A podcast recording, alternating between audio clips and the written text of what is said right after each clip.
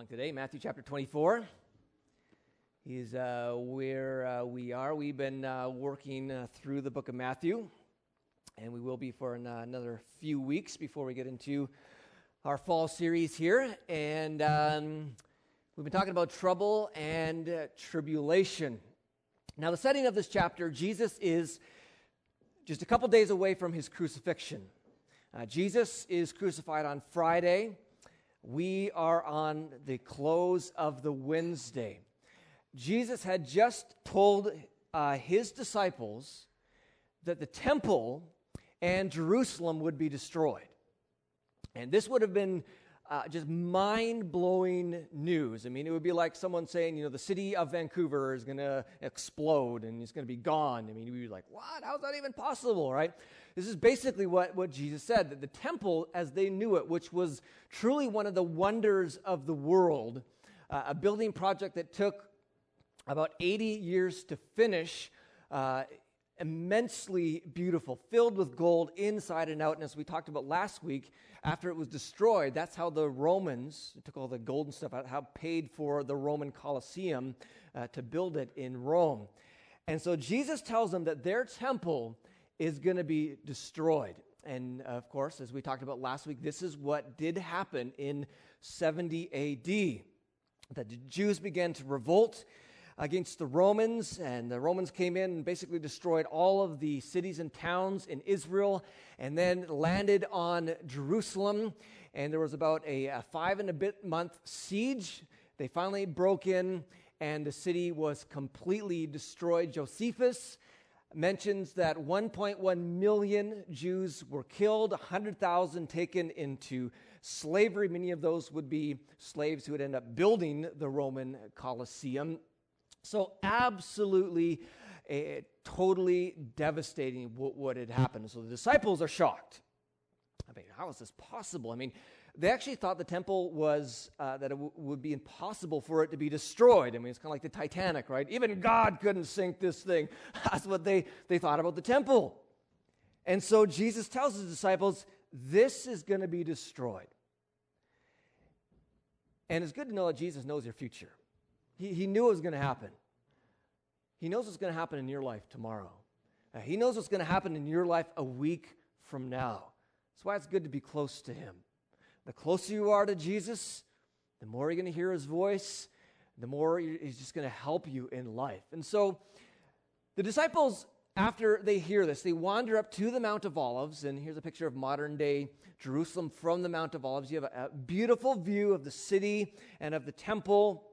And and Jesus sits down with his disciples, and the disciples start asking him some questions about the destruction. And this is why Matthew chapter 24 is called the, the Olivet Discourse, because Jesus spoke this on the Mount of Olives. And as we looked at last week, it says the disciples came to him privately. Tell us, they said, when will this happen? And what will be the sign of your coming and of the end of the age? Because in the disciples' mind, if the temple in Jerusalem were going to be destroyed, that had to be the end of the world. Right? They would be like the same event at the same time. They didn't understand that there would actually be a large separation. And so basically, they ask three questions When will the temple be destroyed? What will be the sign of your coming? And what will be the sign of the end of the age? And as we talked about, this passage is immensely complicated. Because, for one reason, it doesn't really tell us when Jesus is answering one question or the other.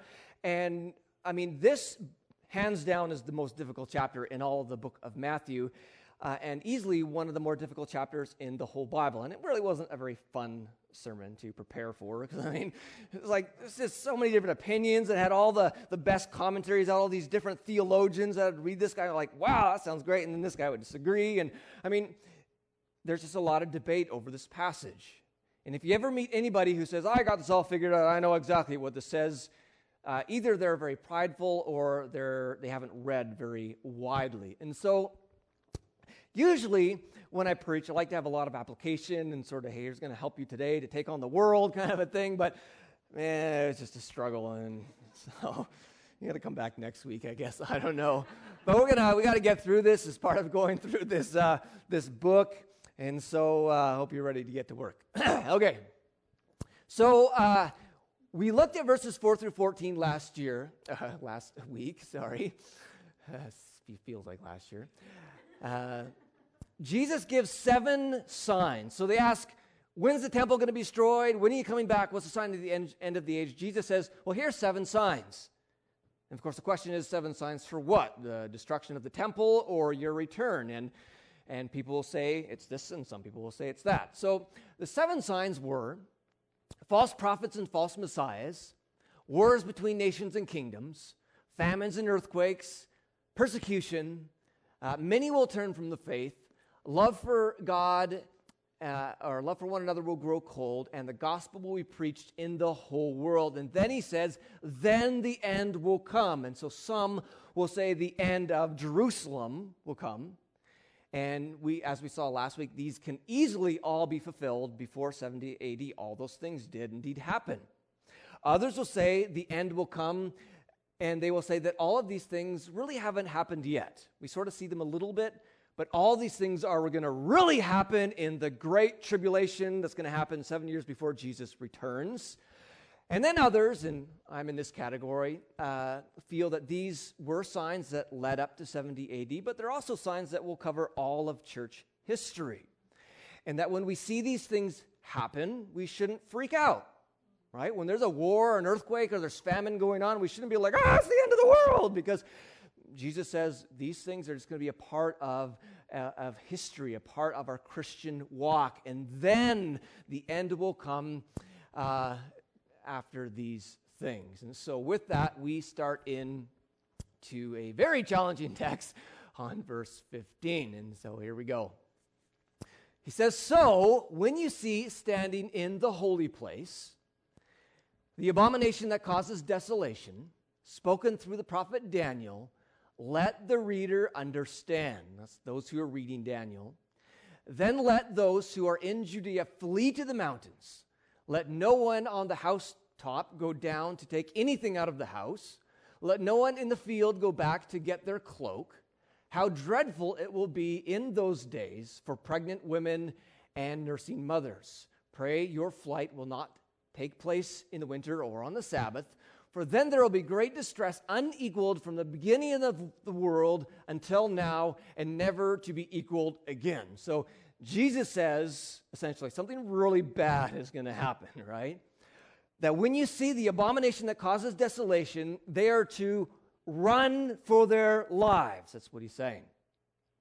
Now, did this happen or is this still future? That's up for debate. There are some who will say all of this hasn't happened yet. That this is something in the future that there will be an abomination that causes desolation set up in the holy place. Now we know the temple was destroyed, right? So some people say that the temple in Jerusalem will actually be rebuilt at some time in the future and then some antichrist figure is going to cause some sort of abomination that causes desolation and then all the people in israel modern day israel to, to run away and get away and they put this all in the future now in my opinion this is problematic for a number of reasons but one of them is that this passage so clearly fits what happened in 70 AD that is really awkward to say this hasn't happened yet and this is going to happen in the future. Uh, so that interpretation to me is problematic.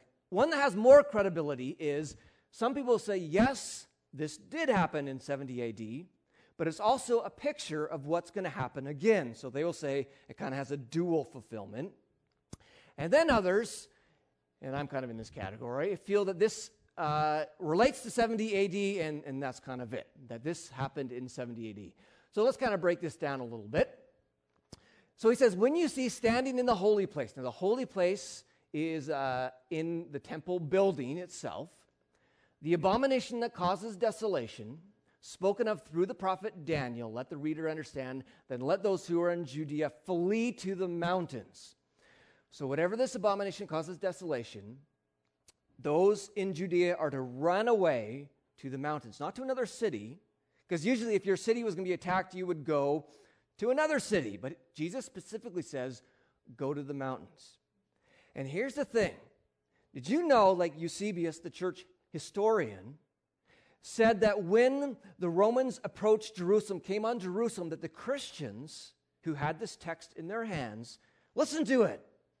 And in 67 AD, they ran from the city all the way to a place called Pella. They didn't run to another city because, in fact, the Romans actually came in and destroyed all of the cities. They ran into the mountains, and because of this very text, uh, many Christians' lives were saved. So Jesus predicts this. It's perfectly fulfilled. They run for their lives and they're saved. Now, what was the abomination that causes desolation? Well, um, the prophet Daniel mentions this a, a few times. Uh, in Daniel 11, specifically, the fulfillment actually was before this. In 168 BC, a guy by the name of Antiochus Epiphanes came into Jerusalem. He slaughtered 40,000 Jews. He sacrificed a pig on the altar in the temple, which was an unclean animal. Then he took the pig broth and he sprinkled it all around the temple, making it unholy. And then he outlawed any Jewish practice. So if you like read Isaiah or got circumcised or any of those things, you would be you would be killed by the death sentence. And specifically, Daniel chapter 11 says this was fulfilled in uh, 168 BC under Antiochus Epiphanes. And later the Maccabees came in and got all them out, and that's where our festival of Hanukkah comes from, when the temple was rededicated after it was um, um, desolated by Antiochus. Now, Daniel mentions the abomination of desolation other places, and Jesus picks up this and says, in his day, 30 AD, he says, this is still future. So it was going to happen again. And so, what did those Christians who were reading this text see as the abomination of desolation that caused them to run? Well, we don't know for sure. Some think it was when the Jewish zealots were fighting each other. They actually ended up killing people right in the temple, shedding blood, committing murder. That may have been the abomination of desolation. That's one way to desecrate the temple. Others think it's when the Romans came upon the city. In fact, Luke, Luke's version of this, same story, would be the same message Jesus is giving, Luke says, Jesus says this When you see Jerusalem being surrounded by armies, you will know that its desolation, same word, is near. Then let those who are in Judea flee to the mountains. And so when you see the armies beginning to surround Jerusalem, that's when you need to leave. And that's what the Christians did, and their lives are spared. So then it goes on uh, let no one on the housetop go down to take anything out of the house. And in those days, they had little flat roofs, and you could run down the stairs and you could run into the wilderness without actually going inside the house. And let no one in the field go back to get their cloak. How dreadful it will be in those days for pregnant women and nursing mothers, because in those days they didn't have cars or helicopters or planes. It's one of the reasons why this is best to keep this in 70 AD, because if this happens in the future, there are planes and helicopters and cars, which is not as bad for pregnant women or nursing, nursing mothers. And then he says, Pray your flight will not take place in winter or on the Sabbath. Winter, they don't really ever get snow there, but they get mud and other issues like the Sabbath, the city gates would be closed, or they couldn't buy supplies. There were rules about you can only travel one mile and you couldn't go any further than that, so it would complicate things. And so Jesus is saying, Pray this won't happen on the Sabbath. Which is interesting because it means that, that, that maybe their prayers could change when it would happen mean, the book of James says you don't have because you don't ask. In fact, Peter says, pray for the return of Jesus because he might actually speed his coming. I mean, your prayers are so powerful. I mean, one of the most underestimated things that we do as Christians is, is prayer. But for some reason, we think, I can accomplish more if I just work hard, if I can just do it, if I just get my life together. Prayer accomplishes so much. Do not go long throughout the day without lifting up your heart to God in prayer. Pray for what you're struggling with. Pray for those around you. Prayer is powerful, powerful enough to even change when a huge event like this takes place. And verse 21 For then there will be great distress, unequaled from the beginning of the world until now and never to be equaled again. And those who say this is still future really hone in on this verse. And, and they'll say, look, Jesus said this will be so bad it would never be equaled again. And then they would say, well, we look at Hitler. He killed six million Jews, and only a million were killed in the destruction of Jerusalem. Or Stalin, who killed an estimated 20 million people. That was more. So obviously, this couldn't have been in the past because Jesus said it would never be equaled again, and these guys killed more people.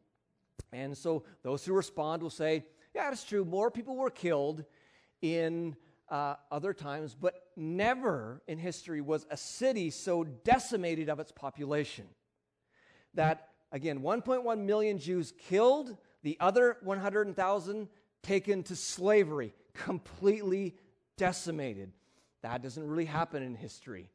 But more likely, this phrase, unequaled from the beginning of the world until now and never to be equaled again, is simply a hyperbolic phrase that, in fact, if you study your Old Testament, is used often in the Old Testament to basically mean this is something crazy that's going to happen. And here's just a couple of texts. For example, Ezekiel, and says, Because of all of your abominations, I will do among you what I have not done, and the like of which I will never do again. Or Exodus 11, there shall be a great cry in all the land of Egypt, such as there has not been before, and so such as shall never be again. And there's actually quite a few other texts where this phraseology is used that it's never happened before and will never happen again, even though it has happened before and will happen again. It just means this is something crazy. I mean, we say things like that. You have a bad day at work? That was the worst day of my life. Well, really? Well, maybe not, but just was a horrible day. Or, you know, it felt like the world was going to end today. It was such a bad day. Oh, really? No. We, we, we use those phrases to kind of exaggerate things. And according to the Old, Old Testament, that's how this phrase was used in the Old Testament. All right. Still live out there? okay. If those days had not been cut short, no one would survive. But for the sake of the elect, those days will be shortened. Now, those who put this in 70 AD would say that the siege only took a little more than five months and it was shortened. It could have taken a lot longer, but because it was shortened, at least some people who were taken to slavery survived. And for the sake of the Jewish people, they would say the electure are the Israelites, or the Jewish people, the siege was shortened. A lot of people put a, a break here and say, in those days, is going back to verse 14 to 4 to 14. That is in the days of all of church history of trouble, tribulation, famine, persecution, that those days will be shortened. And, you know, one day Jesus is actually going to come back for our sake. Others will say, this really hasn't happened yet. This is still future, that in the great tribulation, Jesus is going to shorten the great tribulation for the sake of the elect in those days. And so, different opinions on that. and at that time, if anyone says to you, now, at what time? Again, some will say that's 70 AD. Some will say this is future. Some will say this is kind of all I'm world, and this is this is talking about sort of all of, of church history here. And so we got to watch out for this warning today. At that time, if anyone says to you, "Look, here is the Messiah," or "There he is," do not believe it. For false messiahs and false prophets will appear and perform great signs and wonders to deceive, if possible, even the elect. And the elect is talking about Christians. That's how it's most often used in the New Testament. See, I have told you ahead of time. So the warning is if someone comes to you and says, Hey, Jesus returned and I know where he is, come with me.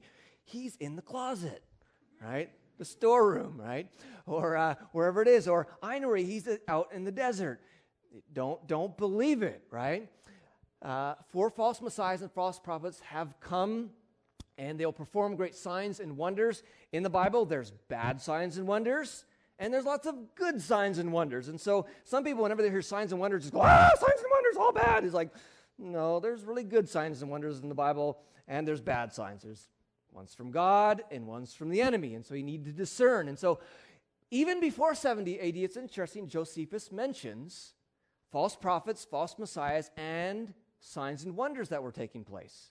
For instance, Josephus mentions that some guy parted the Jordan River. Another guy found some relics hidden by Moses, supposedly, and these other signs and wonders were taking place. So it could be this happened before uh, 70 AD. So he says, So if anyone tells you there he is out in the wilderness, do not go out. Or here he is in the inner rooms, do not believe it. That would be the, like the inner room of the temple, a storage room again. If someone says, hey, Jesus came back and he's in the closet, or Jesus came back and he's out at the lurches, you know, out in the desert or wherever, right? Don't believe it. Okay? Why shouldn't you believe it? Because of this reason. For as lightning that comes from the east is visible, even in the west, so will be the coming of the Son of Man. Wherever there is a carcass, there the vultures will gather, which is really kind of a strange text here. But he's saying, if someone says, Hey, Jesus came back and I know where he is, come with me, he's over here. Jesus says, Don't believe it because as lightning appears, you can see it as far as the east is the west. Everybody sees it. Jesus is not coming back secretly and go, to go hide in Nelson or in, you know, hide out in Jerusalem and no one's to know. When he comes back, everyone will know. Right?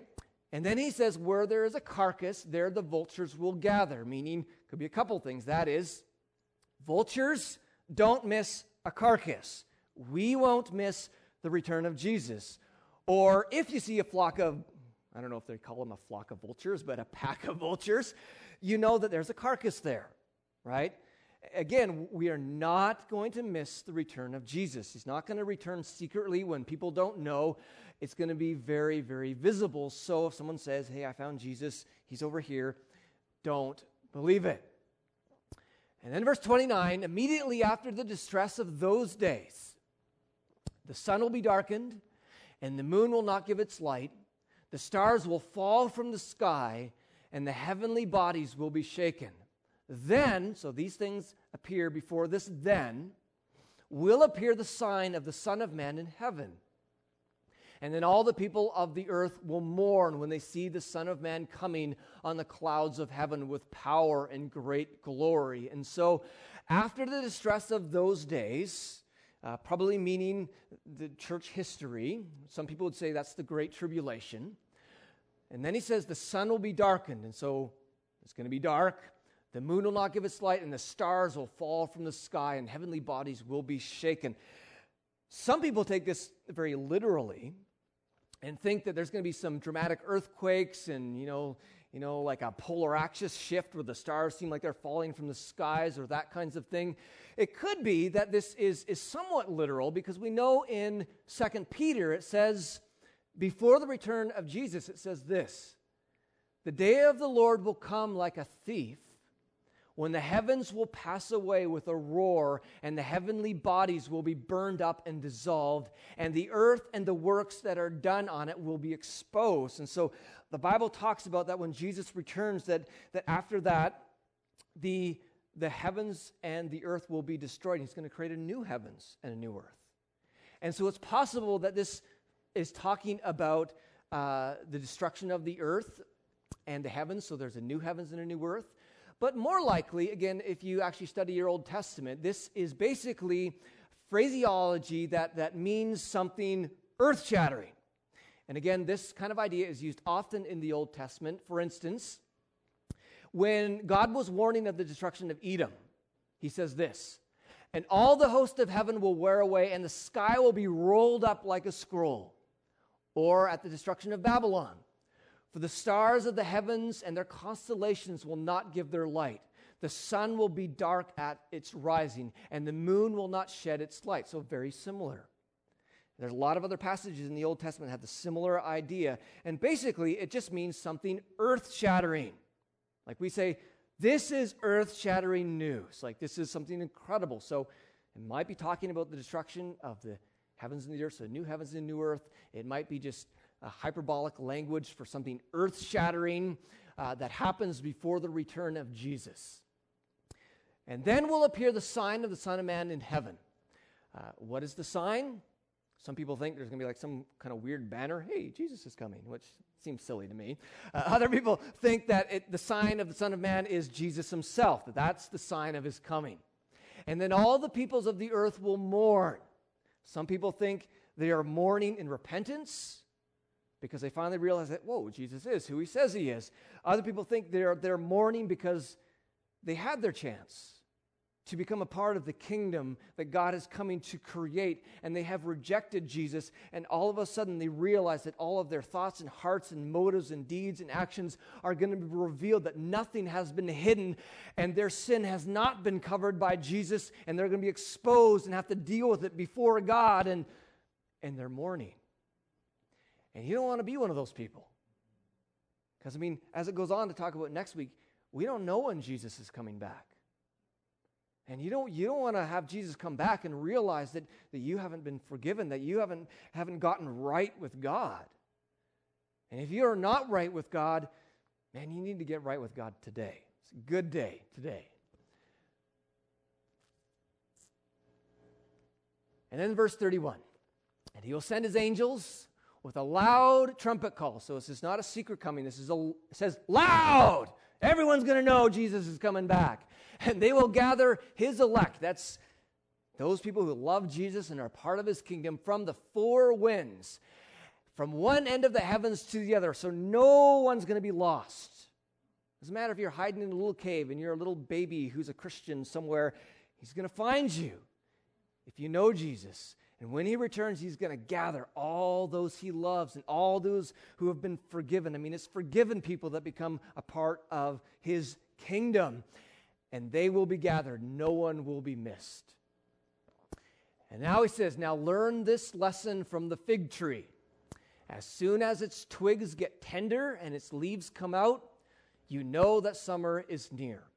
Even so, when you see all these things, you know that it is near right at the door. I tell you, this generation will certainly not pass away until all these things have happened. So Jesus is talking to his disciple and says, This generation will not pass by until all these things are happened. Now, uh, there is debate over this because there's debate over all these things have happened. So those who say this is all still future, future will say that this hasn't happened yet, and therefore this is some sort of future generation.